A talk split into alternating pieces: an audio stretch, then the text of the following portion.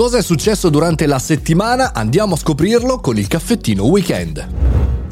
Buongiorno e bentornati al caffettino puntata speciale del weekend per il riepilogo di tutte le notizie. Vi ricordo se volete potete ascoltarmi anche direttamente il prossimo lunedì alle 7.30, ma partiamo subito la prima notizia di questa settimana. La Cina corre dietro l'Europa, perlomeno per quanto riguarda la privacy, perché la nuova legge sembra molto simile alla GDPR, alla legge europea che tutela i dati delle persone. Molto probabilmente e su internet la Cina vuole ancora di più avere il controllo sui propri utenti e cittadini. Nel secondo podcast settimanale abbiamo parlato di pirateria e di ancora bassa la percezione relativa all'attività illecita che si fa su queste piattaforme. Solo il 37% ha piena coscienza di commettere un reato e quindi tantissime piattaforme, per lo più sportive e a livello di film, fanno sì che le persone continuino nel 2021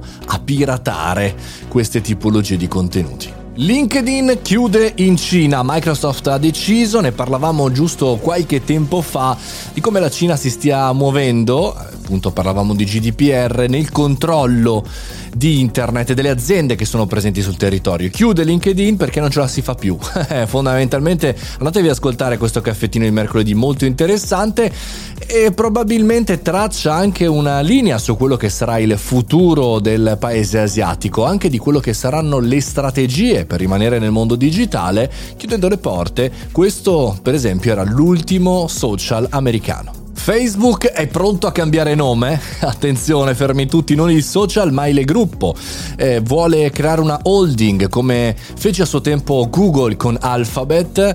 Mark Zuckerberg è intenzionato a puntare tutto sul metaverso e quindi di trovare un escamotage per non chiamare più Facebook il social network e l'azienda, ma solo quel social network lì, quello del 2005 per intenderci, ma puntando invece una nuova direzione verso questa nuova rete replica di internet, il metaverso. Ancora non abbiamo capito bene l'intenzione di Mello Park, però insomma eh, sembra che la linea tracciata sia questa, parola chiave per il futuro, metaverso e quindi cambio di naming. Ultima puntata della settimana, quella del venerdì, quella eh, che si riferisce ai suggerimenti, le indicazioni o quello che mi capita durante la vita di tutti i giorni. Ho parlato di richiedere i commenti, feedback, critiche veloci, subito, immediatamente da clienti, fornitori, anche gli stessi amici che collaborano con noi. Bene, perché qualcosa è andato male? No, no, no, no, assolutamente. Eh, quando le cose vanno bene e si possono migliorare, chiaramente che dobbiamo richiedere